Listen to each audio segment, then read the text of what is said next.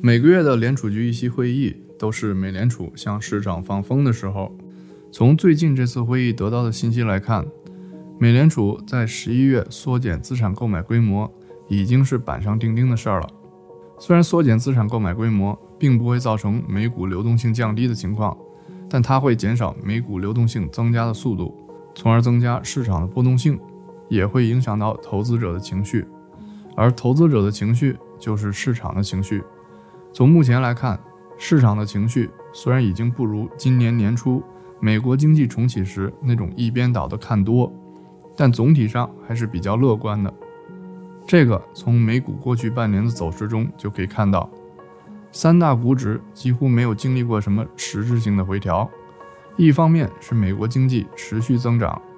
另一方面也是美联储在背后不断向市场注入流动性起的作用。除此之外，美联储也经常在市场出现悲观情绪的关键时刻，放出一些鸽派的言论，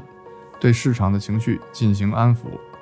所以说，在目前这个流动性充裕的大环境下，决定市场情绪的唯一因素就是美联储的态度。而就在这个月的议息会议上，我们看到美联储主席鲍威尔已经明确表态，现在美联储缩减资产购买规模的时机已经成熟。而缩减的时间最快将会在十一月中下旬开始，也就是说，美联储对美股的态度已经发生了根本性的转变。那么，以这个判断为基点，我们基本上就可以确定，美股即将进入一个新的下行周期。那么，有人一定会问，美联储这么做的动机又是什么呢？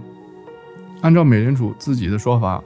这么做。主要是因为就业市场的恢复情况比较理想，失业率已经降到了疫情之前的水平，因此逐渐退出救市机制便是顺理成章的事情。当然，这只是一种台面上的说法。促使美联储这么做的真正动机，是因为持续了一年半的量化宽松政策，已经让美国出现了严重的金融泡沫。如果再这么搞下去，不仅会加剧经济的脱实向虚，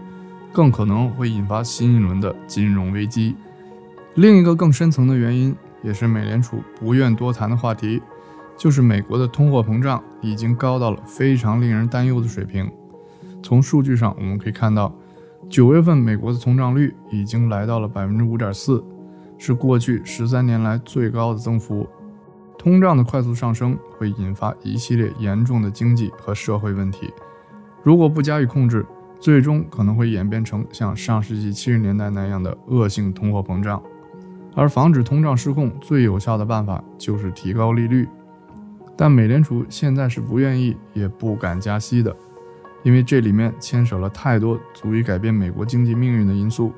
这个我们以后会找时间专门再讲。所以在不加息的前提下，美联储现在能做的就只有先缩减资产购买量。也就是先把流动性的水龙头关掉的这个动作，这也是为了将来拔掉蓄水池的塞子，也就是加息做的铺垫工作。由于美股现在已经处于一个巨大的泡沫之中，所以哪怕是缩减资产购买量这样非常保守的货币政策调整，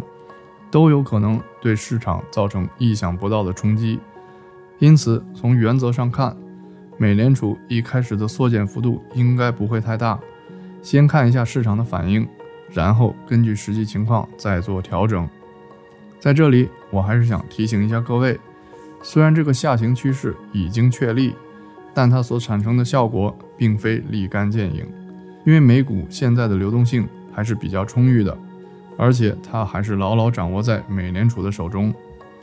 以标普五百为例，过去十年它的走势和美联储资产负债表的变化高度吻合。换句话说，现在美股的基本盘就是美联储的资产负债表，而缩减资产购买量只代表着资产负债表增速的放缓，并不代表资产负债表体量的下降。而且三季度强势的财报以及即将到来的圣诞购物季，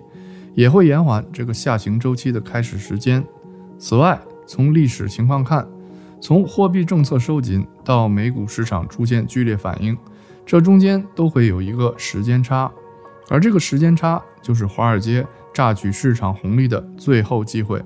而且往往是在这最后一段时间内，市场的上涨恰恰是最凶的。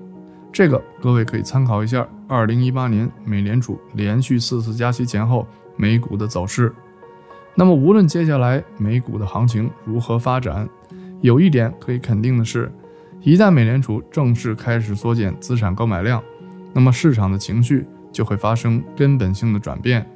它会让市场在出现波动时变得更加脆弱。一旦爆发黑天鹅事件，后果不堪设想。所以年底的这段时间，美股也将充满极大的不确定性。总结来看，美联储这次在货币政策上的转向，一方面是希望给过热的市场降温，挤掉一些泡沫；另一方面也为明年可能进行的加息做一些试探。如果市场的反应可控，那么美联储很可能会在明年夏天放出加息的信号。总而言之，美联储的如意算盘。是希望以最小的代价尽快结束量化宽松，从而给未来的加息创造出足够大的缓冲空间。但是，这种偏紧的货币政策也只是缓兵之计，出来混迟早要还的。美联储对通胀的盲目乐观与自负，最终一定会让市场付出巨大的代价。好了，今天就先和大家聊到这儿，感谢收看，我们下期再见。